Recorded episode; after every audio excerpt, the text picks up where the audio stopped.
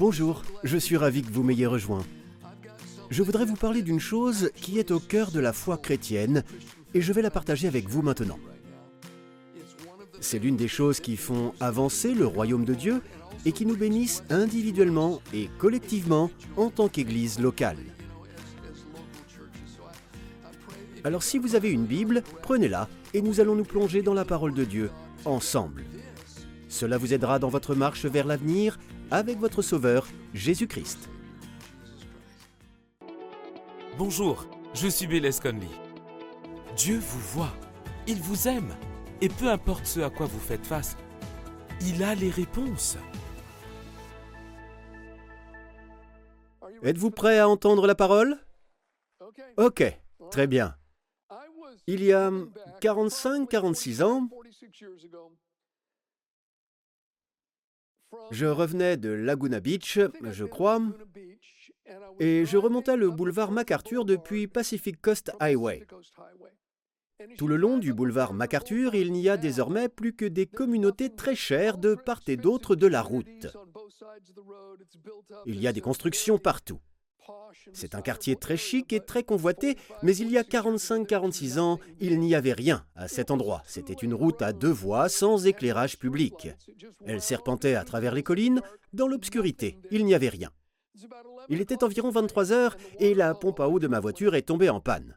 Je me suis arrêté sur le bord de la route et je me suis dit, c'est une blague. J'étais assis dans l'obscurité. J'étais un jeune chrétien et je me souviens avoir prié. J'ai dit, Seigneur, je n'arrive pas à croire que tu me laisserais coincé ici comme ça. Ensuite, je me souviens encore très clairement de la conversation. J'ai dit, Seigneur, si nos rôles étaient inversés, je t'aiderais. À peine avais-je dit cela que deux phares se sont arrêtés derrière ma voiture.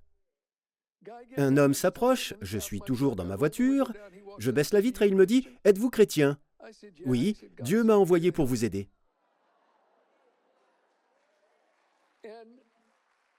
J'ai dit, je crois que la pompe à eau de ma voiture est cassée. Il m'a dit, vous ne pouvez pas faire grand-chose à cette heure-ci. Si vous voulez, vous pouvez venir chez moi, dormir sur le canapé et faire réparer votre voiture demain. Nous sommes allés chez lui et nous avons mangé des restes de pizza. Puis nous nous sommes assis et nous avons parlé de Jésus jusqu'à 3 heures du matin. Je me souviens encore qu'il m'a fait écouter le dernier album de Phil Keggy, What a Day. Si vous voulez dater cet événement, il suffit de regarder quand cet album est sorti.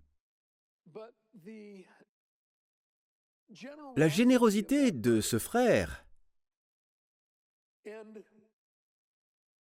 la grâce débordante et la joie qu'il habitait m'ont marqué depuis cette rencontre. Elle m'a littéralement marqué au point qu'aujourd'hui, près de 50 ans plus tard, j'en parle encore. L'apôtre Paul a été marqué de la même manière, par la générosité et la grâce débordante et abondante qui émanait d'un groupe particulier de croyants. Il s'agissait des croyants de la ville de Philippe. Paul s'y était rendu, avait évangélisé Philippe, gagné des gens à Christ et établi une église. Cette ville était importante pour de nombreuses raisons. Philippe a été nommé d'après Philippe de Macédoine, le père d'Alexandre le Grand. Cette ville dominait le passage, c'était une colonie romaine à l'époque, mais elle contrôlait le passage entre l'Asie et l'Europe. Les personnes qu'il a amenées à Christ dans cette ville ont été les premiers Européens à se convertir. L'histoire de l'arrivée de Paul dans la ville de Philippe est relatée en Acte 16. Je vais en lire quelques versets. Il donne des détails sur ce qui s'est passé. Lorsque nous lisons le livre des Philippiens, les personnes dont nous allons parler, c'est à elles que le livre des Philippiens a été écrit. Le livre des Philippiens est lié à Acte 16. Paul écrit également à l'église de Corinthe. Il essaie de les encourager, de les mettre au défi et de les inciter à s'inspirer de l'exemple des Philippiens. En 2 Corinthiens 8 et 9, il parle de la grâce de Dieu sur eux et de la générosité qui émanait de ces chrétiens de Philippe. Je commencerai par lire un peu de l'histoire d'Acte 16. Ensuite, je ferai des allers-retours entre le livre des Philippiens et ce que Paul a dit à propos de tout ce qui s'est passé en 2 Corinthiens 8 et 9. Tout le monde est d'accord? Je vais le faire même si vous n'êtes pas d'accord. Alors, autant être gentil et dire oui. Lisons Acte 16, les versets 6 à 10. Empêchés par le Saint-Esprit d'annoncer la parole en Asie, ils traversèrent la Phrygie et la Galatie. Arrivés près de la Mysie, ils se préparaient à entrer en Bithynie, mais l'Esprit de Jésus ne le leur permit pas. Ils traversèrent alors la Mysie et descendirent à Troas. Pendant la nuit, Paul eut une vision, un Macédonien lui apparut et le supplia Passe en Macédoine, secours-nous. Suite à cette vision de Paul, nous avons aussitôt cherché à nous rendre en Macédoine, concluant que le Seigneur nous appelait à y annoncer la bonne nouvelle. Plusieurs choses à souligner. Tout d'abord, ils n'étaient pas simplement assis en disant ⁇ Dieu, guide-nous ⁇ Ils étaient actifs. Dieu est attiré par l'activité. Dieu est attiré par le mouvement. Ils essaient d'aller là, le Saint-Esprit dit non, ils essaient d'aller là-bas. Ils recherchent activement et dans la prière le plan et le dessein de Dieu. Dieu leur a alors envoyé une direction. Vous êtes peut-être assis ici et vous ne savez pas quoi faire. Êtes-vous en mouvement? Êtes-vous en train de chercher à découvrir la volonté de Dieu? Cherchez-vous Dieu? Priez-vous, Dieu, que penses-tu de cette direction ou que penses-tu de cela? Dieu vous guidera, mais vous devez faire quelque chose. Ces personnes qui étaient ici, en Macédoine, Paul s'est d'abord arrêté dans une grande ville de Macédoine que j'ai mentionnée. C'était la ville de Philippe. Ils ont fini par aider un groupe de personnes issues de milieux et de situations très différents. Aucune aide n'est plus importante que l'évangile que nous pouvons apporter aux personnes. J'étais au magasin hier, j'ai fait quelques courses. En sortant du parking, j'ai vu un homme assis au coin du magasin sur la route. Il avait une pancarte qui disait ⁇ J'ai faim ⁇ Je me suis rangé sur le côté. J'ai garé ma voiture sur le bord de la route et j'ai sorti une partie des courses que je venais d'acheter. Je lui ai donné quelques courses et je lui ai parlé de Jésus. Les courses, c'était bien, mais la plus grande aide que je lui ai apportée, c'est de lui parler du nom de Jésus. Ils sont allés en Macédoine dans la première ville appelée Philippe et ils ont prêché l'Évangile. La première à avoir été sauvée au bord de la rivière est une femme riche nommée Lydie. Elle vendait du pourpre, une activité extrêmement lucrative. C'était une couleur portée par la royauté. Elle venait de la ville de Thyatire. Elle avait beaucoup voyagé. Elle était riche. Elle avait une grande maison. Elle avait un personnel et des serviteurs, mais elle était vide à l'intérieur. Il y avait quelque chose que l'argent, les voyages, les nouveaux endroits et les relations ne lui avaient jamais apporté. Paul lui a prêché l'Évangile. Elle crut, elle fut baptisée et elle trouva la pièce manquante du puzzle. Son nom est Jésus. Ensuite, toute sa famille, toute son équipe, tous les membres du personnel crurent. Ils furent sauvés et se firent baptiser. C'étaient des gens tout à fait normaux, ni super riches, ni super pauvres. Des gens dont les besoins étaient satisfaits. Ils n'étaient pas méchants. C'étaient des gens normaux comme la plupart des gens dans le monde. Des gens que Dieu aime, pour qui Christ est mort. Des gens que le ciel chérit. Des gens que le ciel veut. Ils sont tous entrés dans le royaume. Il y avait aussi une esclave. La Bible dit qu'elle était possédée par un mauvais esprit. Elle était capable de prédire l'avenir. Elle lisait l'avenir, mais pour ses maîtres, elle n'était rien d'autre qu'une marchandise. Une chose à exploiter et à utiliser. Un moyen pour eux de réussir, un moyen pour eux de gagner de l'argent. L'apôtre Paul a chassé le mauvais esprit de cette jeune esclave. Elle savait ce que c'était que d'être sous l'emprise de puissances démoniaques obscures. Elle savait ce que c'était que d'être contrôlée par un mauvais esprit. Elle a été libérée et je suis certain qu'elle est devenue membre de cette communauté de croyants. Ses maîtres, ses propriétaires étaient très mécontents parce qu'ils n'avaient plus moyen de gagner de l'argent avec elle. Ils emmenèrent Paul et Silas sur la place de la ville. Ils les accusèrent de toutes sortes de choses et ils furent sauvagement battus. Les anciens de la ville les amenèrent au geôlier et lui dirent Enferme-les dans la prison la plus profonde, mets-les en sécurité. C'est alors qu'apparaît le personnage suivant dans l'histoire, le geôlier de Philippe. C'était un ancien soldat romain endurci, insensible, insensible à la souffrance humaine. La seule chose qui le réveilla fut un tremblement de terre. Il pensait que tous les prisonniers étaient partis, il allait se tuer parce qu'il était responsable. Vous connaissez l'histoire. Paul lui dit, Ne te tue pas, nous sommes là. Il arrive en tremblant, tombe à genoux et dit, Que dois-je faire pour être sauvé? Paul lui dit, Crois au Seigneur Jésus-Christ, et ta famille et toi serez sauvés. Voilà que cet ancien soldat romain endurci emmène Paul et Silas chez lui afin de partager un repas avec sa famille. Il soigne leurs blessures avec amour. Sa famille a dû constater un changement radical en lui. Comme c'est souvent le cas, un membre de la famille est sauvé et les dominos se mettent à tomber. Les autres membres de la famille furent entraînés dans le royaume. Ils crurent tous en Jésus et furent tous baptisés.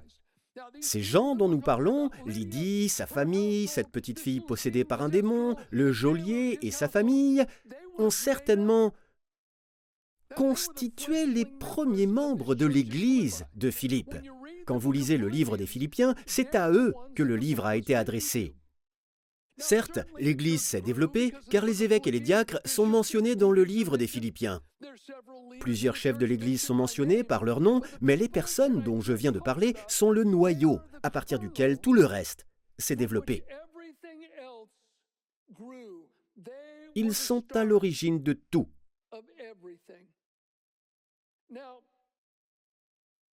Dans la vision de Paul, ce sont eux qui étaient représentés par l'homme de Macédoine qui demandait ⁇ Passe en Macédoine, secours-nous ⁇ Il s'agissait d'une représentation d'eux. Ils ont dit ⁇ Secours-nous ⁇ Paul établit une église à cet endroit, puis il quitte cet endroit et va à Thessalonique.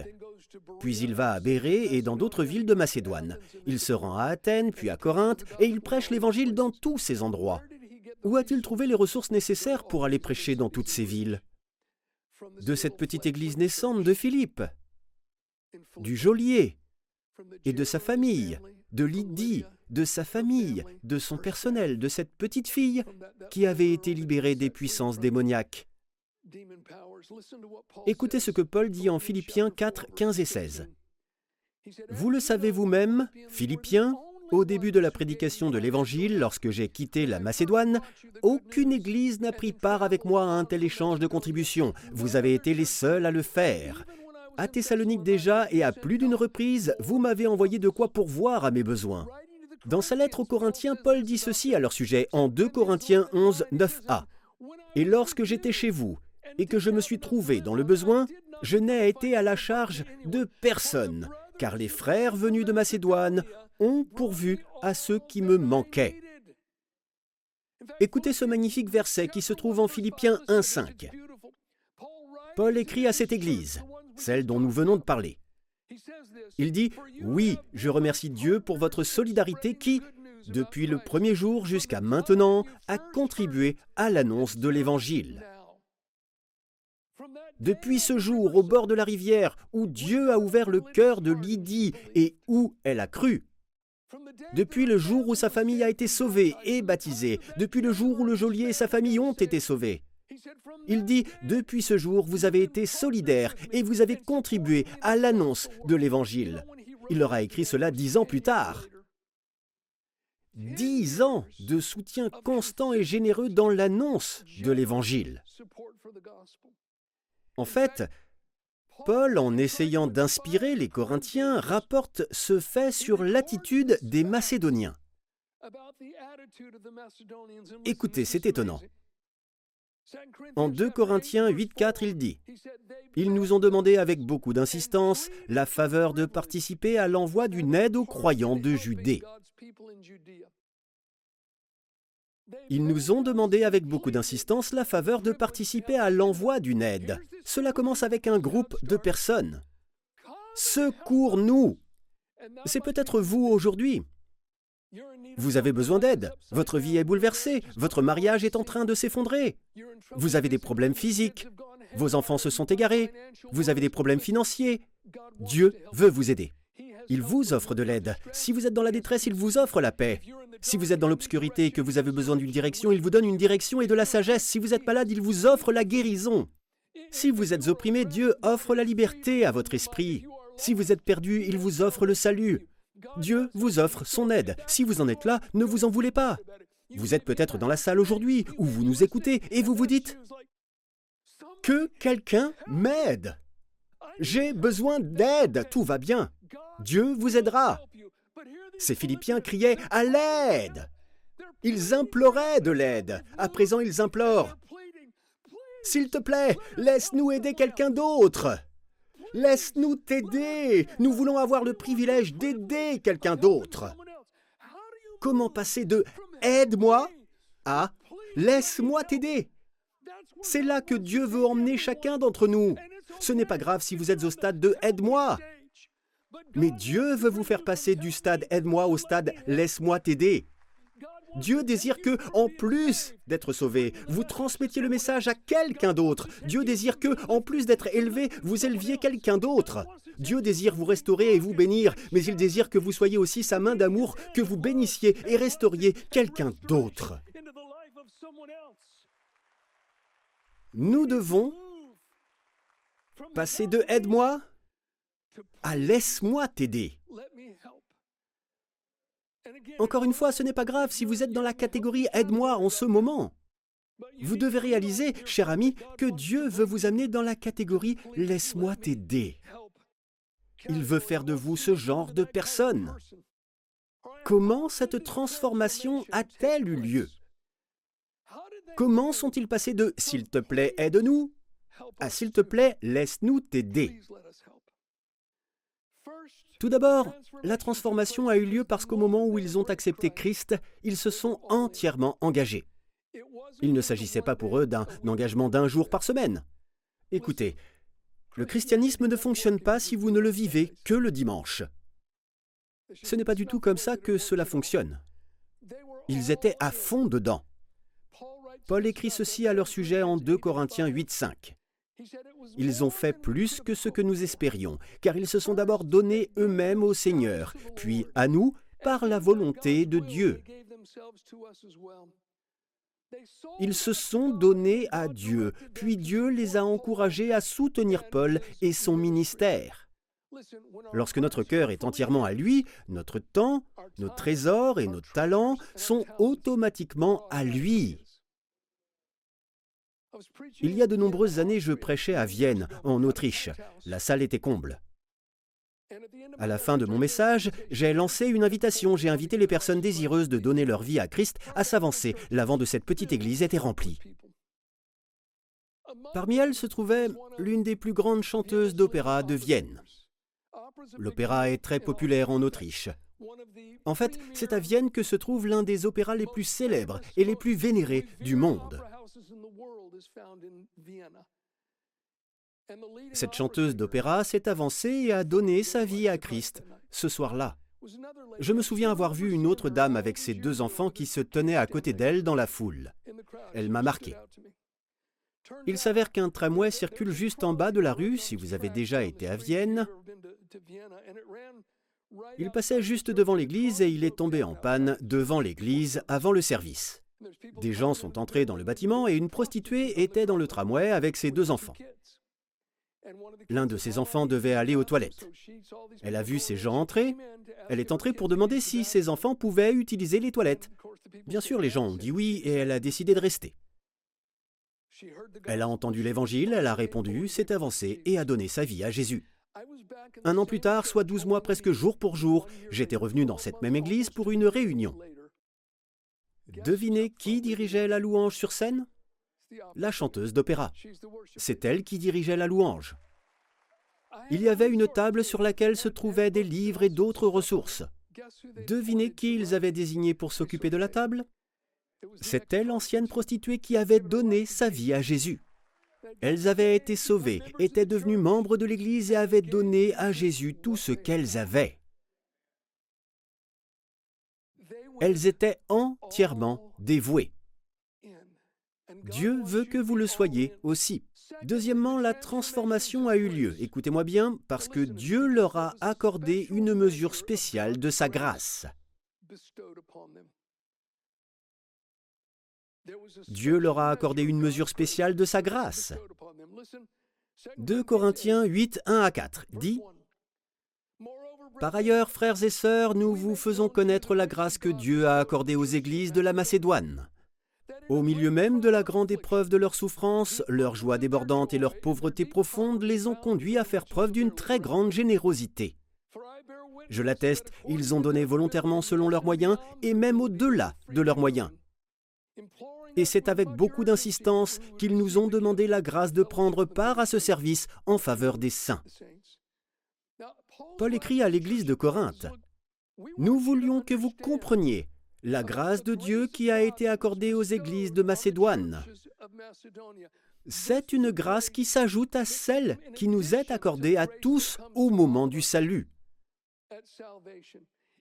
C'est quelque chose que l'Église de Corinthe n'avait pas encore expérimenté. La grâce de Dieu nous permet, entre autres, d'obtenir l'inaccessible. Elle nous permet de faire ce que nous ne pouvons pas faire par nos propres forces et avec notre propre sagesse. D'ailleurs, avez-vous remarqué qu'il dit Il faut que vous compreniez la grâce que Dieu a mise sur cette Église de Macédoine. Ils ont donné selon leurs moyens et même au-delà de leurs moyens. Comment est-ce possible? La grâce. Vous pouvez aller jusqu'à la limite de vos moyens. Vous ne pouvez rien faire d'autre.